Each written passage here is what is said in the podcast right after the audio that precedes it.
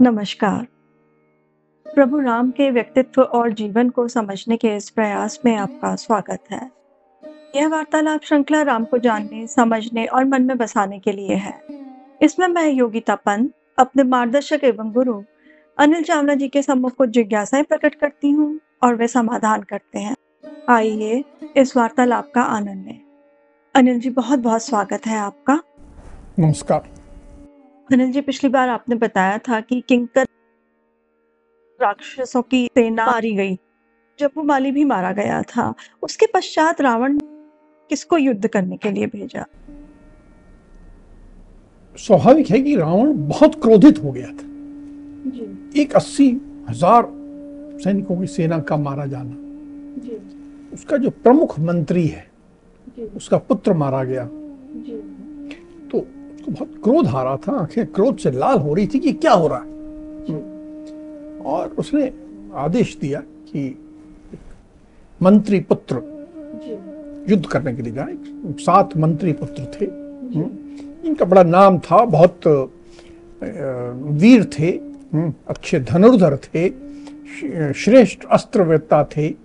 अस्त्रों का प्रयोग जानते थे और उनमें बहुत श्रेष्ठ थे। उनके पास एक बहुत हर एक के पास एक बड़ी सेना थी, सबके विशाल रथ थे, जिनमें अच्छे, बहुत अच्छे घोड़े जुटे हुए थे। ये सब के सब अपनी पूरी सेना इत्यादि लेके वीर हनुमान के सम्मुख युद्ध करने पहुँचे। और वीर हनुमान तो बड़े आनंद के भाव से, निर्लिप्त भाव से इंतज़ार कर रहे थे, भाई, अब कौन आ रहा है? देखा कि आ रहे ये तो बहुत अच्छी बात है, आ रहे हैं, चलो युद्ध करेंगे। और वे पूरे आए। उन्होंने आने के बाद ये हनुमान को घेरने का प्रयास किया। और बाणों की वर्षा प्रारंभ कर दी। लेकिन वीर हनुमान के सामने ये कुछ नहीं थे। वीर हनुमान ने घोर गर्जना की और उसके बाद तेज़ी से आक्रमण करना प्रारंभ किया। किसी को इतनी ज़ोर का थप्पड़ मारा कि वो मर गया, किसी को घूसा मारा वो मर गया। किसी को की छाती दबा दी तो वो मर गया। किसी को अपने नखों से फाड़ डाला किसी के को अपनी जंघा के बीच में दबा के मार डाला। इस तरह करके वीर हनुमान ने देखते देखते कुछ पल में सातों पुत्रों को मार दिया। जो सातों मंत्री पुत्र थे उनको मार दिया। और जो उनके साथ सेना आई थी उसका संहार करना प्रारंभ किया। मारना शुरू किया तो बाकी जो बची खुशी सेना थी वो भाग गई और कुछ मारे गए। और ये सब करके फिर वीर हनुमान अपना फाटक के पास खड़े हो गए कि अब देखें कौन आता सातों मंत्री पुत्र के मारे जाने के बाद रावण तो बहुत ही क्रोधित हो गए होंगे। उसके बाद उन्होंने किसको भेजने का निश्चय किया? अब उसे लगा कि ये बच्चों के का, का काम नहीं है। पहले प्रहस्त का पुत्र गया था जम्बू माली। अभी सात मंत्री पुत्र गए वे भी समाप्त हो गए। तो उसने अपने प्रमुख सेनापतियों को बुलाया। पाँच सेनापति जिनका नाम विरूपाक्ष युपाक्ष दुर्धर प्रघस और भास्कर्ण। इन पाँचों को कहा कि आप की वीरता मैं जानता हूँ आप सब बड़े, बहुत वीर हो, नीति निपुण हो, धैर्यवान हो, वेगशाली हो। तुम लोगों ने मेरी आज्ञा से हर प्रकार का युद्ध किया है बार बार नागों सहित, यक्षों के साथ युद्ध किया है, गंधर्वों के साथ युद्ध किया है, देवताओं के साथ युद्ध किया है, असुरों से युद्ध किया है, महर्षियों को पराजित किया, सब किया है। तुम जानते हो कि ये सब जो हमने युद्ध किए हैं तो ये सब लोग हमारे शत्रु हो गए हैं। हमारा अनिष्ट करना चाहते हैं हमारा बुरा करना चाहते हैं। तो मुझे लगता है इन सबने मिलकर किसी एक नए प्राणी का निर्माण किया है। और ये प्राणी जो। है उन्हीं का रचा हुआ प्राणी है। इसे साधारण वानर मत समझ लेना। इसकी उपेक्षा मत करना कि अरे वानर वानर है इसमें क्या है? बड़ी ज़िम्मेदारी से जाइए आप। और जाके अच्छे से युद्ध करो। और ये पकड़ कर लाओ। मैं जानना चाहता हूँ ये कौन है। ऐसे करके निर्देश दिया इन पाँचों सेनापतियों को। ये पाँचों भी अपनी सेनाओं को लेके पहुँचे और चारों ओर से टूट पड़े। पाँचों सेनापति थे बहुत वीर थे सक्षम थे जो उनमें एक दुर्धर नाम का था। उसने हनुमान के हम्म, मस्तक पर पाँच लोहे के बाण मारे और उससे खून बहने लगा हनुमान का। वीर हनुमान ने घोर गर्जना की और उसके बाद आकाश में ऊपर की ओर उछल। दुर्धर ने अब बाणों से उनका आकाश में पीछा करना प्रारंभ किया। एक के बाद एक सैकड़ों बाण छोड़े जा रहा है। कि मैं कैसे भी करके वीर हनुमान को अपने बाणों से बींद दूँ और उनका अंत कर दूँ।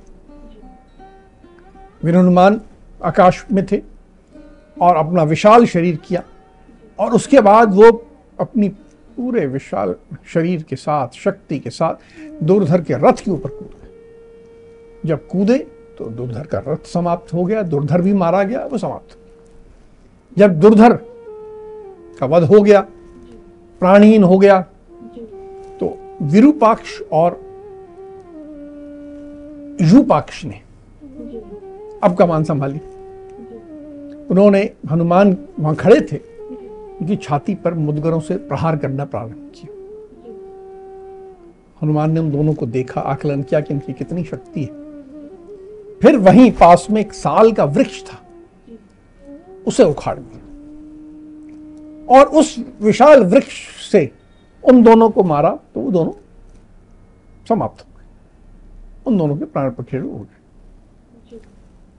उनके मरने के बाद प्रघस ने पट्टिश से वार करना प्रारंभ किया और भास्करण ने शूल से प्रहार करना प्रारंभ किया। अब दोनों एक साथ प्रहार कर रहे हैं। हनुमान अकेले और ये दोनों प्रहार कर रहे हैं। हनुमान को शूल की चोट लगी। रक्त से नहा गए। पूरे शरीर में रक्त चमकने लगा। लाल लाल चमक रहे। हनुमान ने, वीर हनुमान ने इस बार एक पर्वत शिखर उठा लिया जिस पे पेड़ थे, बहुत विशाल पर्वत शिखर था। उसको उठा के उन दोनों पे दे मारा। जो उन दोनों पे दे मारा तो दोनों धरती में समा गए। बिल्कुल, उनमें जान नहीं रही। इसके बाद जो उनके साथ सेना आई थी उसकी तरफ़ संहार करने लगे तो सेना तो भाग गई। और ये सब करके फिर से हनुमान खड़े हो गए। कि अब देखिए कौन आता। अनिल जी पाँचों सेनापतियों के मारे जाने के बाद आग बबूला हो गए होंगे। उन्होंने उसके बाद किसको भेजने का निश्चय किया? जब ये संदेश आया कि पाँचों सेनापति मारे गए सेनाएँ मारी गई तो पूरी सभा में बैठा था राम और उस सभा में बैठे हुए उसने केवल अपने पुत्र अक्ष कुमार की ओर देखा। जो पुत्र अक्ष कुमार था, बहुत वीर था, बहुत हमेशा युद्ध के लिए तैयार रहने वाला व्यक्ति था। बस वो दृष्टि मात्र से समझ गया कि मेरे पिता चाहते हैं कि अब मैं कमान संभालू। देखिए, एक से बढ़ के एक व्यक्ति भेजा जा रहा है। पहले केवल सैनिक गए थे फिर एक मंत्री पुत्र गया, फिर सात गए, फिर सेनापति गए। अब रावण का स्वयं का पुत्र अक्ष, जो कि बहुत वीर था, जिसको हर तरह का ज्ञान था, जो हर तरह के युद्ध की कला में पारंगत था, लेकिन बालक था। उम्र बहुत कम थी। फिर भी बहुत पराक्रमी था। और केवल देखने मात्र से उसे लगा कि ये मेरे कर्तव्य का समय है। और वह उठ खड़ा हुआ। उसने आदेश की प्रतीक्षा नहीं की। और बढ़ चला। युद्ध के लिए पहुँच गया। वहाँ पहुँच के अपने रथ में वहाँ पहुँचा और जाते ही उसने वीर हनुमान के मस्तक पे तीन तीर मारे। एक बार पुनः वीर हनुमान रक्त से नहा गए। वीर हनुमान ने अपने शरीर को विशाल किया और आकाश में स्थित हो गए और युद्ध करने लगे। बड़ा भयंकर युद्ध छिड़ गया दोनों के बीच में। उस युद्ध में अक्ष का वेग, पराक्रम लगातार बढ़ रहा था। उसके जो युद्ध कौशल था, वो भी देखने योग्य था। साधारण वीर नहीं था और उसके युद्ध कौशल को देखकर वीर हनुमान प्रभावित हुए। उन्होंने बड़े आदर से बड़े कौतूहल से उसके कौशल को देखा। कौ, कितने कौशल से युद्ध कर रहा है बालक है और कितना अच्छा युद्ध कर रहा है। उन्हें लगा तो इस तरह का युद्ध करना तो महर्षि देवता सभी इसकी प्रशंसा करेंगे। और उनके मन में यह है कि मैं इस बालक को ना मारूं। ये इतना योग्य बालक है और अभी बालक है। और वो तो उसका वेग बढ़ता जा रहा था। फिर उनके मन में आया कि नहीं ये है तो शत्रु ही। और यदि मैंने इसकी उपेक्षा की तो ये फिर मुझे परास्त कर देगा। ये इसको शत्रु को शत्रु के रूप में लेना पड़ेगा। बालक है उस पर दया कर दें ये भाव नहीं लाना पड़ेगा। तो उसके बाद उन्होंने आकाश मार्ग से उस पर आक्रमण प्रारंभ किया। उसके रथ को तोड़ दिया। उसके ऊपर थप्पड़ों की बौछार करी। देखिए हनुमान के पास कोई अस्त्र शस्त्र नहीं थे। केवल हाथ थे। तो उन्होंने हाथ से उस पर मारना शुरू किया। उसका रथ टूट गया। उसको इतने मार पड़ी। तो वह एकदम आकाश मार्ग से उड़ने का प्रयास करने लगा। वह आकाश मार्ग में पहुँच गया। और ऐसा लगा कि दूर जाने का प्रयास कर रहा फिर वीर हनुमान भी बिल्कुल गरुड़ की गति से उसके पीछे दौड़े। उसके पैर पकड़े और पूरी तेज़ी से उसको घुमाया, पूरी शक्ति से। और घुमा के पृथ्वी पे दे मारा। जैसे पृथ्वी पे दे मारा तो उसके प्राण खेड़ उड़ गए। उसका शरीर टुकड़े टुकड़े हो गए सब तरफ़ बिखर गया। और रावण के पुत्र अक्ष का इस प्रकार अंत हो गया ये अंत करने के बाद फिर वीर हनुमान फाटक पे आगे खड़े हो गए कि देखिए अब कौन आता? अक्ष कुमार के अंत होने के बाद रावण बहुत डर गए होंगे। उन्होंने फिर क्या सोचा? किसी को भेजने का सोचा? डर की बात तो है। किसी भी पिता के लिए उसके पुत्र की मृत्यु का समाचार दहला देने वाला होता रावण को समझ में आ गया कि साधारण वानर नहीं आया है। मेरे पाँच सेनापति मारे जा चुके हैं, मेरा अपना पुत्र मारा जा चुका है, जिसकी योग्यता पे कोई संदेह ही नहीं था मुझे, और वो मारा गया। तो रावण को लगा कि अब तो ऐसा व्यक्ति भेजना पड़ेगा जो मेरे ही बराबर सक्षम हो। तो सभा में का पुत्र मेघनाथ मेघनाथ को इंद्रजीत भी कहा जाता है, क्योंकि उसने इंद्र पर भी विजय प्राप्त की थी। तो रावण ने उससे कहा कि, हे पुत्र, मुझे मालूम है तुम्हारे लिए कोई काम असंभव नहीं है। विजय सदा तुम्हारे चरण छूती है। यदि युद्ध में तुम मेरे साथ हो तो फिर मुझे कोई चिंता नहीं रहती, कोई दुख नहीं रहता। मुझे मालूम है कि तुम अवश्य जीतोगे। लेकिन आज जो परिस्थिति है, उसको तुम समझो। किंकर नामक राक्षस, अस्सी हज़ार राक्षसों की सेना समाप्त हो गई। जंबू माली भी जीवित नहीं बच पाया। मंत्री पुत्र सात वीर मारे गए हैं। मेरे पाँच सेनापति भी वीरगति को प्राप्त हुए और तुम्हारा प्रिय बंधु अक्ष भी मार डाला गया ये एक बहुत विकट परिस्थिति है इस गंभीर परिस्थिति में तुम्हें विचार करना चाहिए। मुझे मालूम है कि मुझमें जो तीनों लोगों पर विजय प्राप्त करने की शक्ति है योग्यता है वो तुम में भी है। तुम मेरी तरह सक्षम हो। तुम अपने बल का विचार करो। अपने कर्तव्य का विचार करो और अपनी शक्ति के अनुसार उद्योग करो। अपनी शक्ति के अनुसार पराक्रम करो, कार्य करो। मेरा तुमसे ये कहना है कि तुम जाओ तो अपने साथ सेना मत ले जाना क्योंकि सेना या तो मारी जाती है या भाग जाती है। इस तरह के एक शक्तिशाली व्यक्ति के सामने सेना का कोई उपयोग नहीं। तो सेना मत ले जाओ। और अपने साथ कोई बहुत विशेष शस्त्र भी मत ले जाओ कि वज्र ले जा रहे हैं, क्योंकि इंद्र के सारे शस्त्र इनके पास थे। बोले, ऐसे कोई शस्त्र मत ले जाना। क्योंकि ये जो प्राणी है, इस पर इन सब का कोई असर नहीं होता। ये बहुत विशेष प्राणी है। इस शत्रु को मारने के लिए मैं पहले ये समझना होगा कि तुम्हारे समान है। हल्के मत लेना। अपने चित्त को स्थिर करना। और अपनी बुद्धि का उपयोग करते हुए अपनी क्षमता का उपयोग करते हुए अपनी बल का उपयोग करते हुए अपनी सारी योग्यता का उपयोग करते हुए कुछ ऐसा करो जो कि प्रयास निष्फल ना हो। देखिए बाकी को तो इतना समझाने की, की बात नहीं हुई थी। जी। अब रावण घबरा चुका था।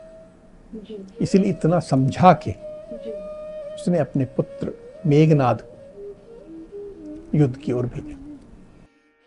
मेघनाद युद्ध के लिए किस प्रकार से गया और फिर किस प्रकार से युद्ध हुआ हनुमान और मेघनाथ के बीच में?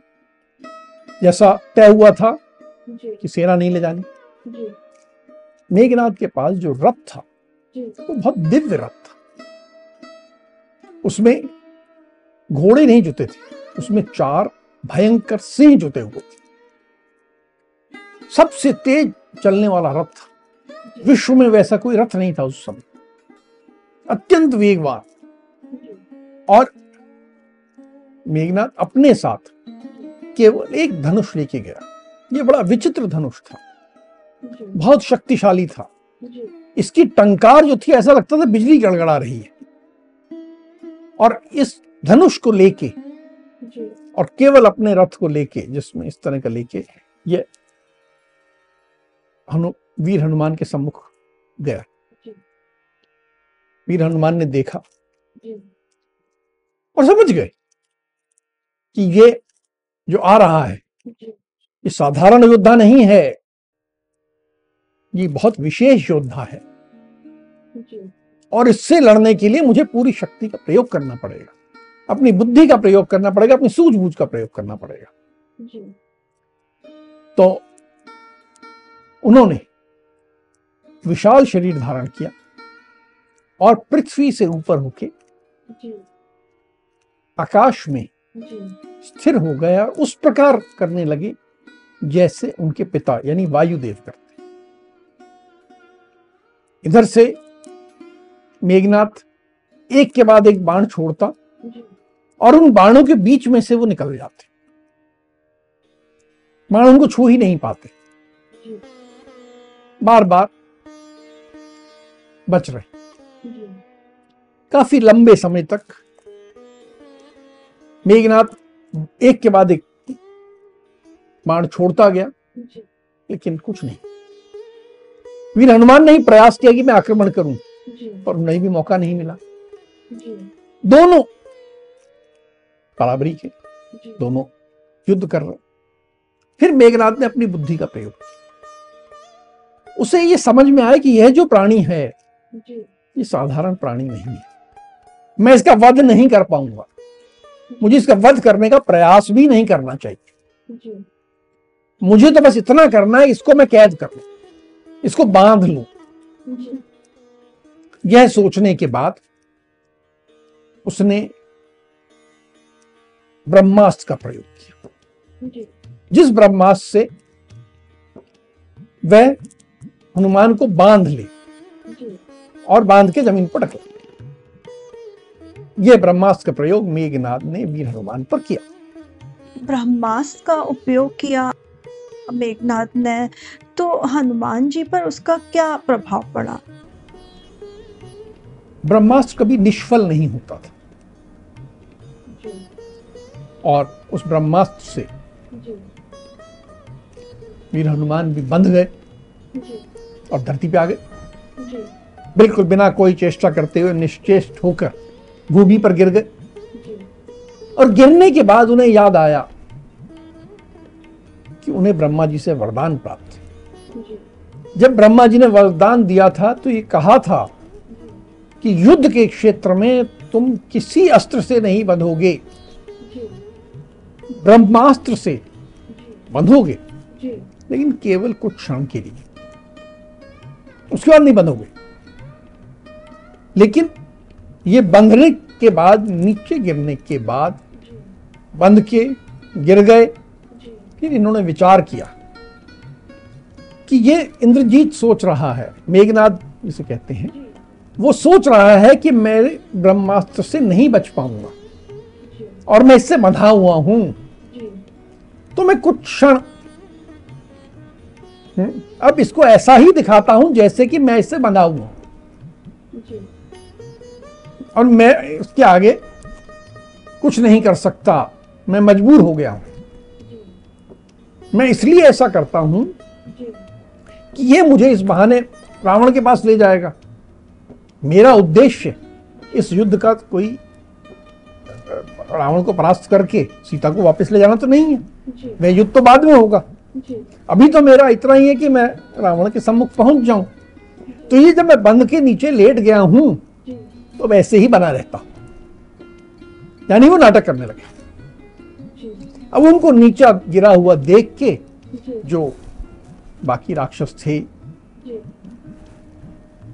मेघनाथ के जो सेवक थे सब दौड़े हुए आए और रस्सियों से वीर हनुमान को बांधने लगे। अब ब्रह्मास्त्र का की प्रकृति ये होती है कि अगर और कोई बंधन से बांधा जाए तो ब्रह्मास्त्र निष्फल हो जाता है निष्क्रिय हो जाता। जब मेघनाथ वहाँ आया उन्होंने देखा कि रस्सियों से बाँध रहे हैं। तो दुखी हो गया बड़ा चिंतित हो गया कि मेरा ब्रह्मास्त्र तो निष्क्रिय हो गया निष्फल हो गया। इन मूर्खों ने क्या कर दिया? और ये रस्सियों से बाँध रहे हैं। वीर हनुमान की शक्ति का अंदाज़ा लगा चुका था। उसे मालूम था कि ये इन रस्सियों से बंधने वाला व्यक्ति नहीं है। ये जो प्राणी है ये रस्सियों से थोड़ी बंधेगा। इन मूर्खों ने ब्रह्मास्त्र को निष्फल कर दिया। ब्रह्मास्त्र फिर से प्रयोग हो नहीं सकता।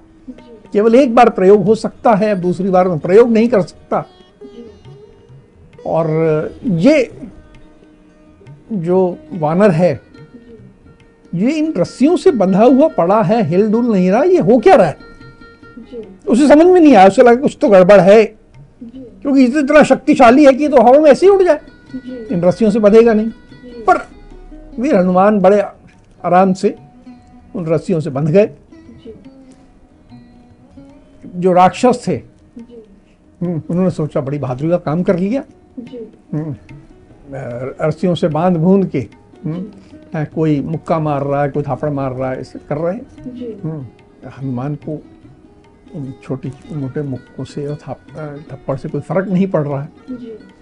और ये बाँध के ये सब राक्षस इन हनुमान को रावण के सम्मुख ले गए। जब रावण के सम्मुख वीर हनुमान उपस्थित हुए तो वहाँ पे क्या हुआ? वहाँ जाके देखिए ये सारा जो युद्ध का प्रपंच रचा गया था उसका मुख्य उद्देश्य तो रावण के सम्मुख जाना ही था। और समझना था कि रावण के दरबार में कौन कौन है रावण का में शक्तिशाली कितने लोग हैं आकलन करना कैसा है सब यही देखने जाना था। अब उनका उद्देश्य पूर्ण हो गया।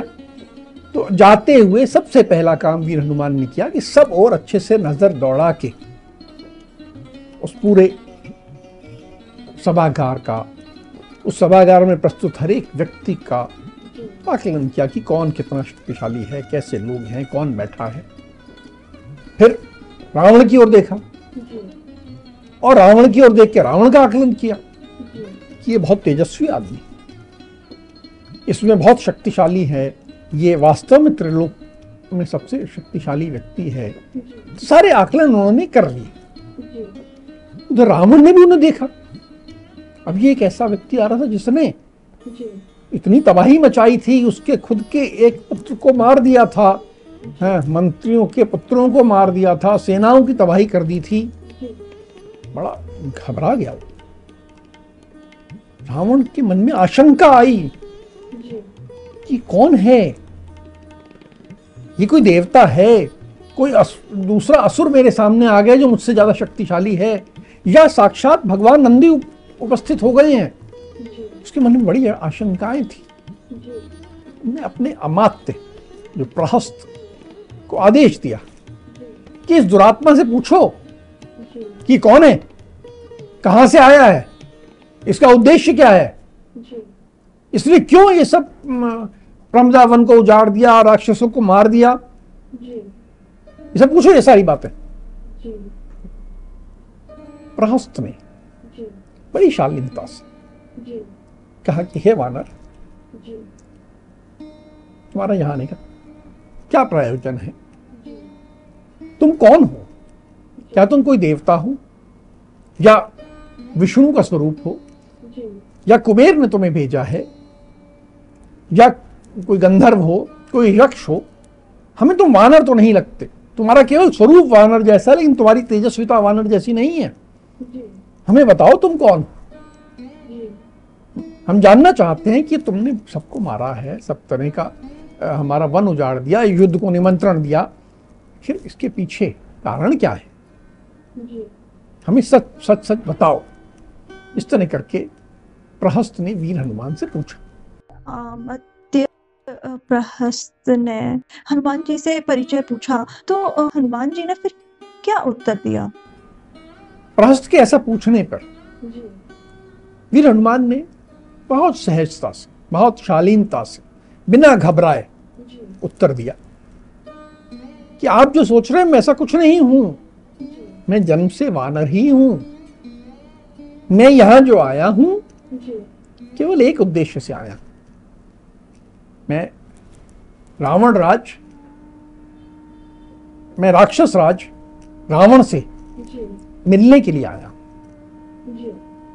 और उस उससे मिलने के लिए ही मैंने वन उजाड़ा। उसके बाद ये सब जो राक्षसों को मारा मैंने किसी पे आक्रमण नहीं किया। मैं तो शांति से खड़ा था। तुम्हारे इन सब लोगों ने मुझ पर आक्रमण किया। सब बहुत बलवान थे मुझ पर आक्रमण किया और अपनी प्राणों की रक्षा करने के लिए मुझे सामना करना पड़ा। और तो कुछ मैंने किया ही नहीं। कितने भोले बन गए। बिल्कुल भोलेपन से कि मैंने कुछ नहीं किया। जी। मैं तो केवल अपनी प्राणों की रक्षा की है मैंने। और जो मुझे ये बाँध के लाए हो ये भी मैं अपनी मर्ज़ी से आया हूँ। ये मत सोचिए कि आप मुझे इन रस्तों से बाँध सकते हो। और जो ब्रह्मास्त्र का भी उपयोग किया, वो भी मुझे नहीं बाँध सकता क्योंकि मेरे पास ब्रह्मा जी का ऐसा वरदान है कि मैं किसी अस्त्र से नहीं बंध सकता। मैं केवल आपसे बातचीत करने के लिए और राक्षस राज से मिलने की इच्छा लेके आ गया हूँ मैंने स्वीकार कर लिया कि आप मुझे बाँध दो। नहीं तो मैं बंधता नहीं हूँ।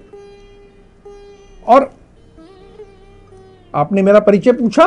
जी। तो मैं जो अमित तेजस्वी राम हैं दशरथ पुत्र राम उनका दूत हूँ। और उनके एक विशेष कार्य से तुम्हारे पास आया हूँ। मैं तुम्हारे हित की बात करना चाहता हूँ। तुम्हें कुछ तुम्हारे हित की बात बताना चाहता हूँ उसको तुम ध्यान से सुनो। इस प्रकार उन्होंने भूमिका बांधी। अनिल जी आज के प्रकरण में जो युद्ध के बारे में आपसे जाना वो बहुत ही रोमांचकारी है। हनुमान जी ने जिस प्रकार से निर्णय लिया कि अब मैं मेघनाथ के ब्रह्मास्त्र का उन पर प्रयोग हुआ उसके बाद उन्होंने निर्णय लिया कि मैं रावण से मिलूं वो भी उनकी बुद्धिमत्ता को दर्शाता है। नहीं तो वो मेघनाथ को भी मार सकते थे और रावण के सम्मुख पहुँचने के बाद अब आगे क्या होता है उसको हम अगली कड़ी में आपसे सुनेंगे। अब हम आज की चर्चा को यही विराम देते हैं। अगली कड़ी में राम और हनुमान के जीवन से जुड़े कुछ अनछुए पहलुओं के साथ हम दोनों फिर उपस्थित होंगे। राम राम। राम राम।